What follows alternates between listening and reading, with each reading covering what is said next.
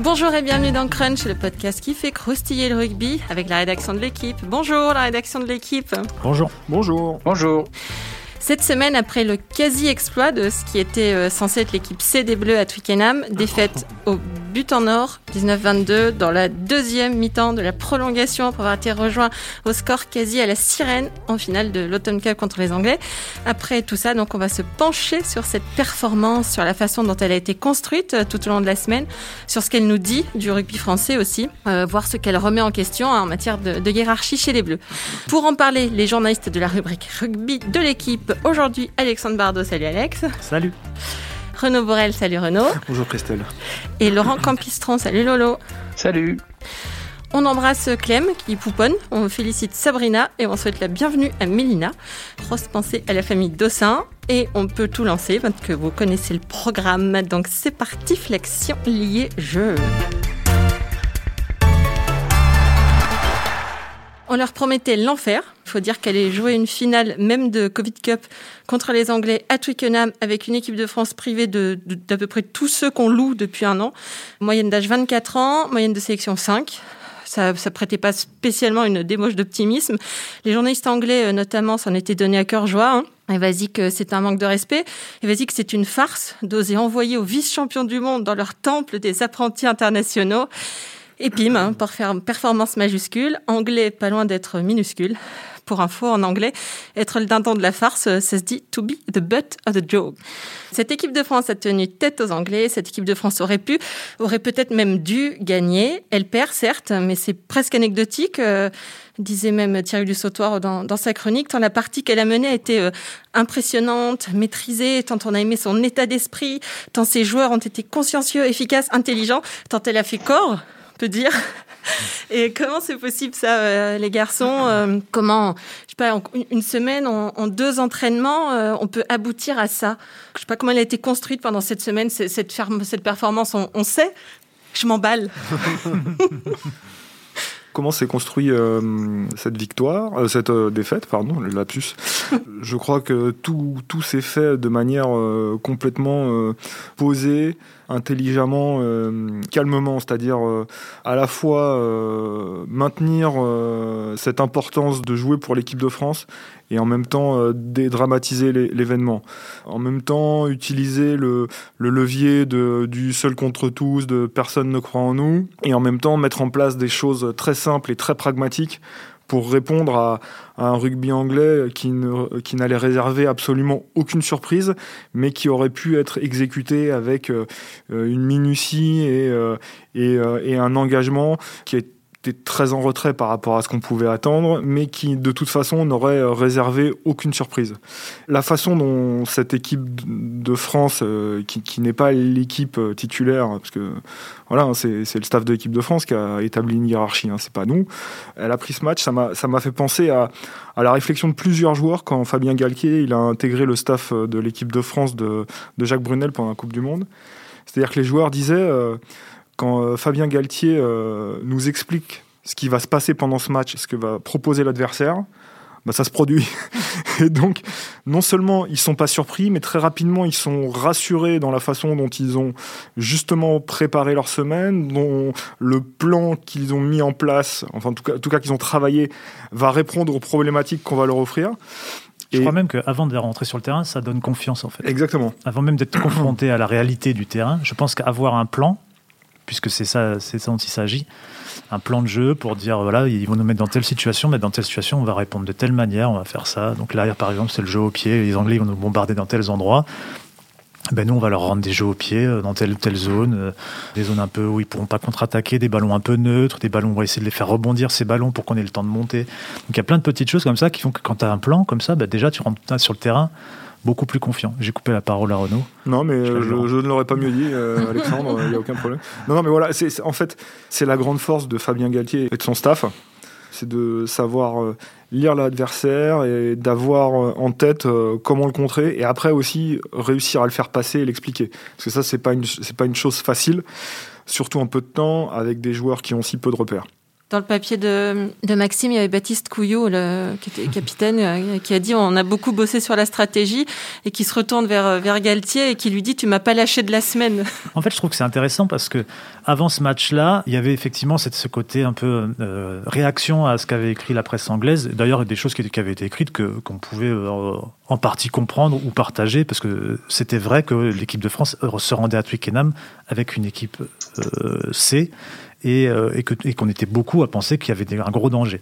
Mais bref, je ferme la parenthèse.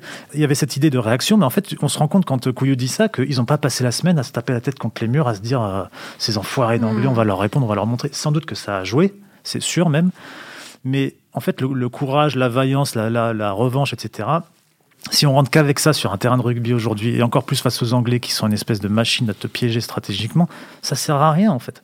Donc à, côté de ça, ils, ben, ils, ont passé une bonne partie, et peut-être même la majeure partie de la semaine, que si on suit Couillou, à, discuter, à réfléchir de comment on va les emmerder, comment on va les gêner. Qu'est-ce qu'on va faire pour que leur plan, qui est fait pour nous piéger, pour nous obliger à, faire des fautes, pour nous obliger à jouer des ballons, eh ben, comment on va faire pour que ce plan il soit neutralisé et que ce soit nous qui nous mettions en route qui mettions en route notre propre plan. Et il y a un truc que je trouvais hyper intéressant dans le match d'équipe de France euh, d'hier, c'est le début de match en fait, où euh, ils sont pas timides, alors qu'ils avaient été timides offensivement la semaine dernière. Ils rentrent sur le terrain et ils jouent des coups, et en plus ils voient que ces coups, c'est des coups bien préparés avec de l'alternance. Là, on en a un peu parlé dans le journal ce matin aussi, où euh, parfois ils faisaient jouer les Couillou faisait jouer les avants à hauteur, et parfois ils, jouaient dans le dos des avants. C'est comme ça que l'essai de Dulin vient avec la percée de Jalibert. Ben, ça, en fait, ils se sont vite rendus compte que ça marchait. C'est-à-dire que leur plan, qu'ils ils avaient clairement travaillé ça, et ça marche, et c'est comme ça qu'ils mènent 7-0, c'est comme ça qu'ils arrivent à porter le ballon, à créer de l'avancée dans la défense anglaise. Après, en deuxième mi-temps, ça a été plus dur, ils ont beaucoup moins le ballon, mais il y avait un plan au-delà de l'état d'esprit et de, du courage euh, qui ont quand même. Il faut, aussi dire qu'ils ont élevé ça aussi à un niveau assez élevé, les Français, quand même. Ce qu'ils ont fait, au-delà du plan, il fallait avoir euh, beaucoup de cœur et de volonté, de vaillance. C'est fort. Alors moi, moi j'étais pas à Twickenham euh, hier, mais j'étais à l'entraînement de, des Bleus mercredi soir. On sentait déjà, on, on voyait vraiment les prémices d'un possible exploit parce que l'entraînement avait été euh, vraiment exécuté de manière remarquable. Le plan dont tu parles, Alex, il, euh, il jaillissait de façon évidente de, ce qui se passait sur le terrain avec des, des, des renvois systématiques de Fabien Galtier par, par des chandelles en direction de soit Jalibert, soit pour son pied droit, soit pour, euh, pour Dulin pour son pied gauche, et euh, donc euh, des, des, des, des, sauts, des sauts de Dulin pour attraper des, ballons. Il n'en avait pas relâché un déjà, comme, comme d'ailleurs hier. Il avait été parfait sur, le, sur les coups de pied à trouver des angles magnifiques à droite ou à gauche. Idem pour Jalibert. On s'attendait déjà à ce que des, des, Français allaient répéter la même, le même schéma un petit peu face aux Anglais. C'était une, une, bataille d'occupation. Ça, ça, a été, ça a été très net hier. Les Français s'en sont très très bien sortis tout ce plan-là a été préparé de manière euh, remarquable déjà à l'entraînement mercredi soir. J'avais rarement vu un entraînement aussi bien, euh, aussi bien léché. J'avais, trouvé également le petit, le jeune centre Moefana remarquable sur, sur le match, comme il a été hier, notamment en défense. Oui, donc vous avez pu, vous, vous qui, êtes euh, au, au, plus près en fait de cette équipe, enfin le plus près possible, vous avez senti qu'il y avait quelque chose de possible en fait. Vous l'avez vu venir. Euh, Moi non. franchement, le, même à l'intérieur du staff, où évidemment euh, tout a été préparé pour rivaliser, notamment sur le plan tactique et stratégique, il y avait quand même une appréhension parce que euh, en face, c'est l'équipe d'Angleterre, euh, ou quasiment au complet, euh, qui avait livré cette demi-finale de Coupe du Monde ahurissante en 2019 contre les Blacks et qui, élimine les Blacks, même elle perd en finale, mais bon, c'était un match dantesque. Et sorti de deux joueurs, Mako Vonipela qui déclare forfait juste avant le match, et puis Tuilagi, c'était cette équipe-là, une équipe qui fait un match pareil, quand elle affronte une équipe qui est en face d'elle à 4,5 euh, sélections de moyenne et euh, je sais plus 24 ans ou 25 ans de moyenne d'âge, on peut craindre pour elle et c'est pas lui manquer de respect, c'est juste la réalité. Euh, il y avait aussi un différentiel athlétique avec une équipe de France qui a pris l'habitude de s'entraîner à des niveaux supérieurs au match et, un groupe qui découvrait cette méthode d'entraînement euh, dont on rebat un peu les oreilles quand même la haute intensité. On a fini par, euh, par devenir un verre d'oreille mais en tout cas bon voilà. Euh, et, donc, donc qui, n'a pas encore eu le temps d'être modelé à ça. Il y avait légitimement de notre part bien sûr mais aussi dans, dans, le staff une appréhension par rapport à ça quoi. C'est à dire que si les Anglais sortaient un match du niveau de ce qu'ils ont pu montrer notamment en Coupe du Monde il n'y a pas si longtemps ça a laissé redouter euh, quelques soucis. je pense qu'on est nombreux à avoir pensé hier, et euh, Thierry Dussautoir le dit dans sa mm. chronique, et on a suivi le match ensemble ici au bureau, les reporters de l'équipe, à part Renault, qui, était à Twickenham, on, pensait tous qu'il y, a, y a un moment, la digue mm. céderait. tiendrait pas. Parce qu'effectivement, l'intensité internationale, c'est particulier, que voilà, ce jeu de, des Anglais, même si c'est pas spectaculaire, à force de taper dans le ballon, mais ça t'oblige à reculer, à sprinter, à reculer, à avancer, à reculer sans cesse comme ça. Et ça, ça épuise. Et en fait, le truc, c'est que l'Europe n'est jamais arrivé. quoi. C'est là où c'est assez incroyable. alors, elle est un tout petit peu arrivée pour avoir revu ça, et on va en faire un papier sur le site. Elle est un tout petit peu arrivée sur les trois dernières minutes, à partir de l'en avant de Macalou, en fait, enfin du faux en avant de Macalou. Hum. Là, il y a un enchaînement de petites fautes que n'avait pas commis jusque-là l'équipe de France. Elle, perd, elle fait une faute en mêlée, elle perd un duel aérien, il y a un intervalle qui s'ouvre et Wendy qui rentre dedans, il y a un ballon mal rendu au pied, etc. Là, c'est peut-être les trois minutes là où où il y a, un moment où je crois qu'ils n'étaient pas loin du point de rupture. Avant ça, non, jamais, jamais, et jamais ils ont perdu la lucidité pour appliquer le plan non plus, ce qui est, remarquable, quoi, en fait. Parce qu'avoir un plan, c'est bien beau, mais après, il faut bien l'appliquer stratégiquement.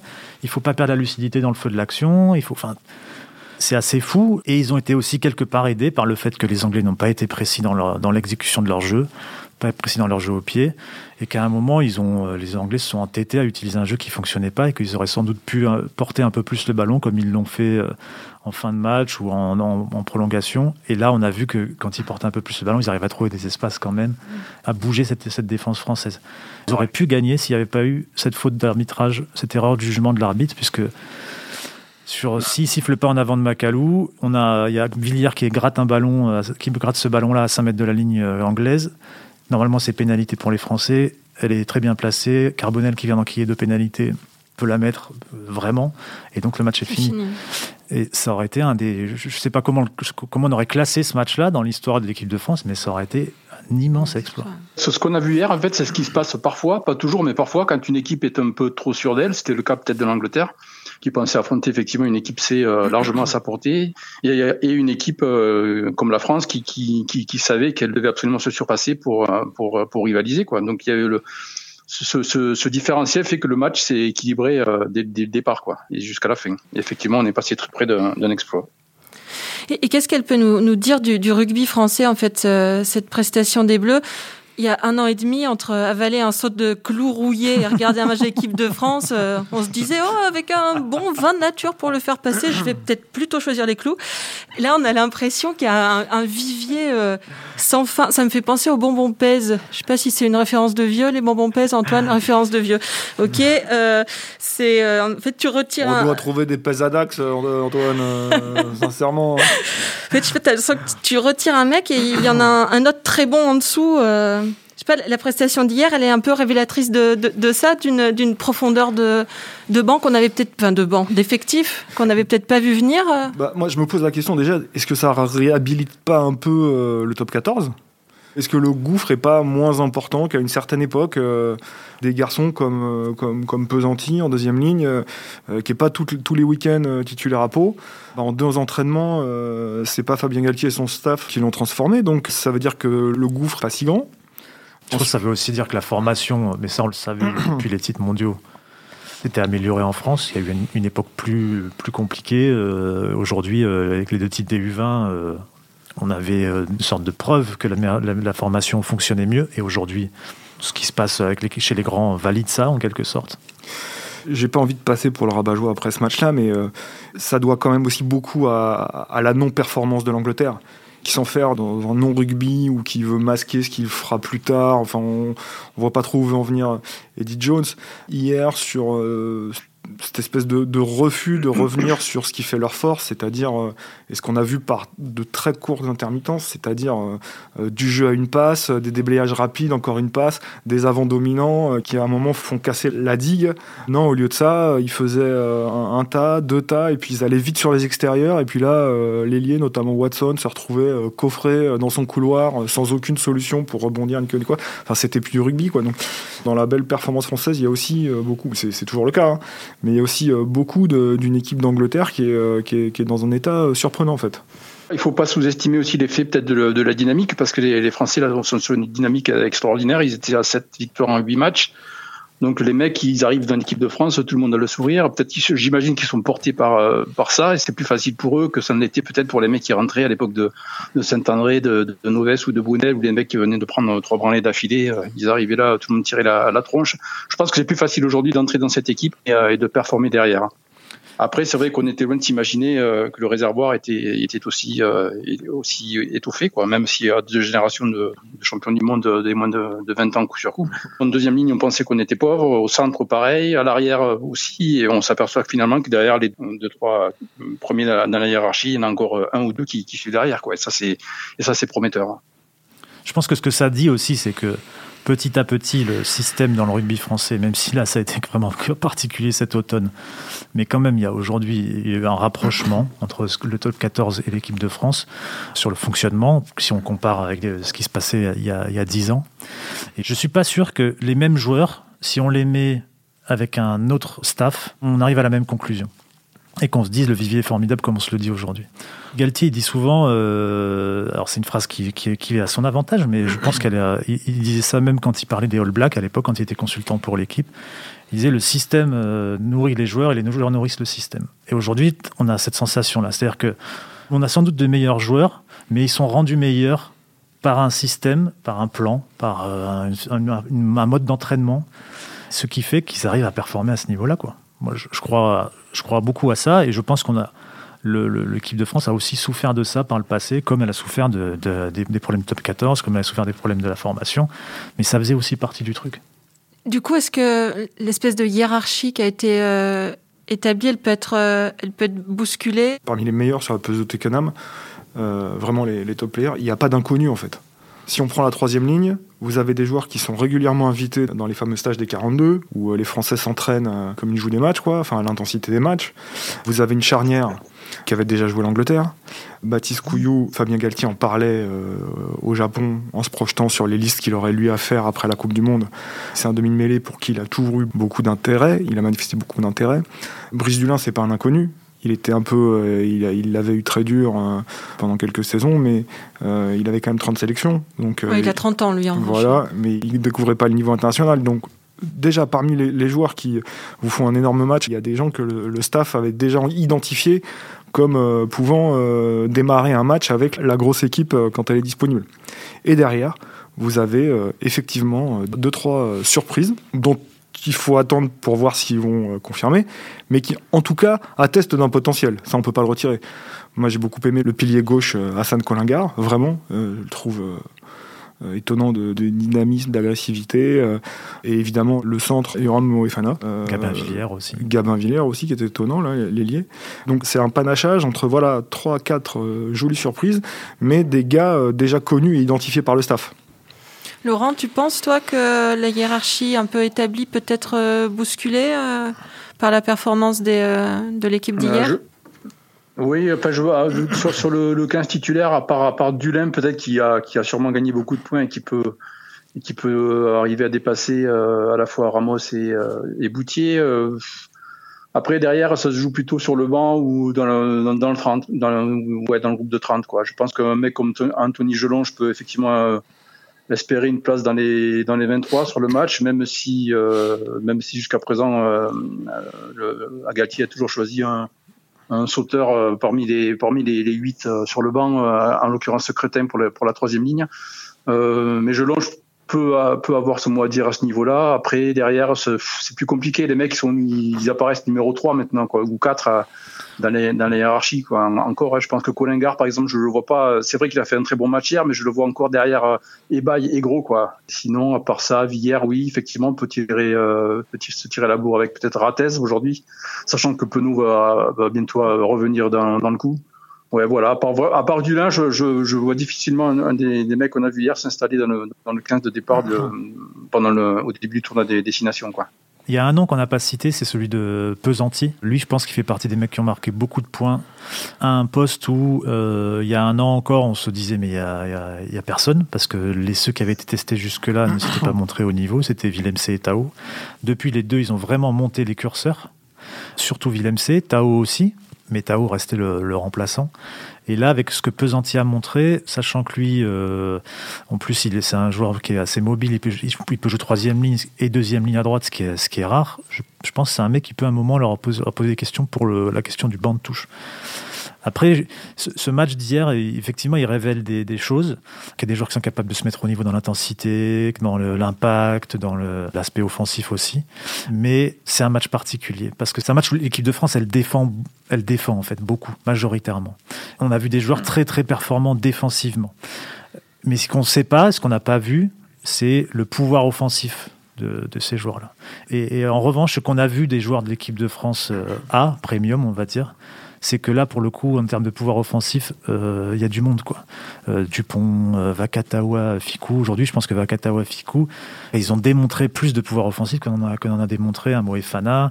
Je pense qu'un Olivon ou un Cross a montré plus de pouvoir offensif qu'un Gelonche. Le Roux reste au-dessus d'un Gérassi, même sur cet aspect offensif. Il ne faut pas oublier ce qui s'est passé avant. Il faut, il faut juger ce match pour ce qu'il est. C'est un, un excellent match, un match extraordinaire mais un match dans un contexte particulier, dans un style particulier. Aujourd'hui, je pense que ceux qui ont joué jusque-là, euh, qui étaient l'équipe de France A, gardent une longueur d'avance euh, pour la plupart, à part, à part à mon avis, Dulin, euh, à mon avis, oui, c'est à mon avis, mais euh, c'est peut-être un peu plus qu'un avis d'ailleurs. C'est vrai qu'on a tous tellement vibré devant ce match-là, entre le, scénario improbable, le fait que ça fait toujours plaisir de battre les Anglais, enfin en tout cas d'essayer d'être pas loin de les battre chez eux, parce que pour le coup, ils les a pas battus. Qu'il y a peut-être, peut-être encore un peu euh, ce matin des paillettes, euh, des paillettes dans les yeux. Il faut pas effectivement oublier ce qui a été très bien fait par l'équipe de France des titulaires qui, qui non mais qui, on sait plus comment l'appeler. Non mais qui était c'est vrai, c'est vrai, En fait, on n'ose on ose plus dire euh, bis ou terre pour les autres parce que c'est pas c'est injuste quoi après le match qu'ils ont fait. Mais la réalité c'est que l'autre équipe de France, euh, celle qui a terminé le tournoi, euh, elle a été ultra convaincante, ultra solide. Elle a démontré des choses sur tous les aspects du rugby. Tu disais en attaque, en défense. Donc il n'y a aucune raison de faire vaciller aucun statut. Il y a juste à se satisfaire d'avoir vu des garçons ressortir et donc effectivement offrir des solutions s'il y en a besoin. La politique de Galtier jusque-là, c'était une, hyper-stabilité. Il y avait eu, euh, je crois, 11 titulaires euh, qui avaient fait les 6 ou 7 premiers matchs de l'équipe de France en son air. Et on se disait, mais qui est derrière en fait? On ne voyait pas qui était derrière. Hmm. Et je pense que le staff non plus ne voyait pas qui était derrière. En numéro, en numéro 2, sans doute oui, mais en numéro 3, c'était peut-être plus difficile de, de, savoir. Si le staff n'avait pas eu cette opportunité, en quelque sorte, de faire jouer euh, des équipiers B ou C, on, serait peut-être resté là un bout de temps. Il aurait fallu attendre des blessures pour euh, savoir mm. euh, qui étaient les doubleurs potentiels. Et là, il y a eu ces deux matchs et ces deux matchs montrent au moins qu'il y a du monde et qu'il y a des joueurs qui peuvent euh, encore monter en puissance d'ici 2023. On en sait un peu plus en fait sur la largeur de, de l'effectif. Après, je, je, doute que le staff, après ça, euh, rompe avec son mantra de rester sur la régularité. Parce que dans son idée, c'est pour être champion du monde en 2023, il faudra avoir euh, tant de sélections de moyenne dans l'équipe, environ telle moyenne d'âge. Donc, c'est, c'est, ils vont pas avoir non plus envie de faire voler en éclats euh, tout ce qu'ils ont mis en place. C'est totalement à l'encontre, effectivement, de ce qu'ils ont mis en place. Exactement. Et, et, ça, et ça semblerait être une erreur, en tout cas. T'en penses quoi, Laurent?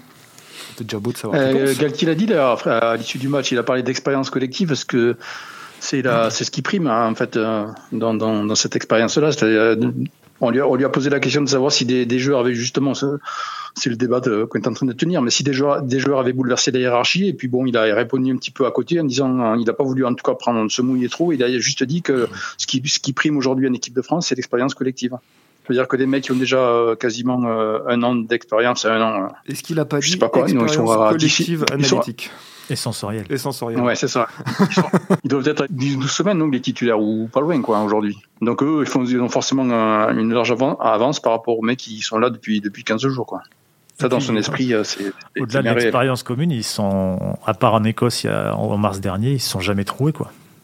Et au contraire, en fait, tous ces mecs-là, ils se sont jamais faut, en fait, on, il faut, faut pas. Euh, on a parfois cette tendance à, vite s'enflammer en, se concentrant sur l'événement le plus récent. Mais il y a un mois, euh, l'Irlande explosait au Stade de France euh, et, le, Pays de Galles aussi. Mais c'est vrai que ça rend les mois à venir euh, vraiment excitants et, et, intéressants à suivre parce que là, on était sur une année plutôt positive avec plus de, de, de réceptions que de déplacements. Là, l'année prochaine, sur une, sur une année impaire, ça va être l'inverse, avec un voyage à Londres, un autre à Dublin. Si on en a fini avec le Covid, potentiellement trois tests en Australie, qui n'est pas la nation la plus dense aujourd'hui, l'hémisphère sud, mais enfin y aller en fin de saison une saison qui aura duré euh, un an, de juillet à juillet. Euh, enfin, donc euh, voilà, contre une, équipe qui voudra sans doute se refaire un peu. Ça va aussi être intéressant à, suivre, voir comment se gère cette inversion de la pression. Quoi. Puis la vraie question, c'est avec quelle équipe on va à Twickenham en mars prochain, après tout? Eux, ils ont montré qu'ils étaient capables d'aller gagner. Hein? donc tu retournes avec celle-ci. bien sûr.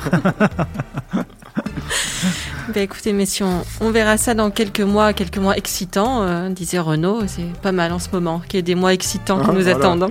Bien, merci, messieurs. C'était Crunch, l'émission de la rédaction de l'équipe. Aujourd'hui, j'étais avec euh, Renaud Bourrel et son infâme masque euh, Angleterre.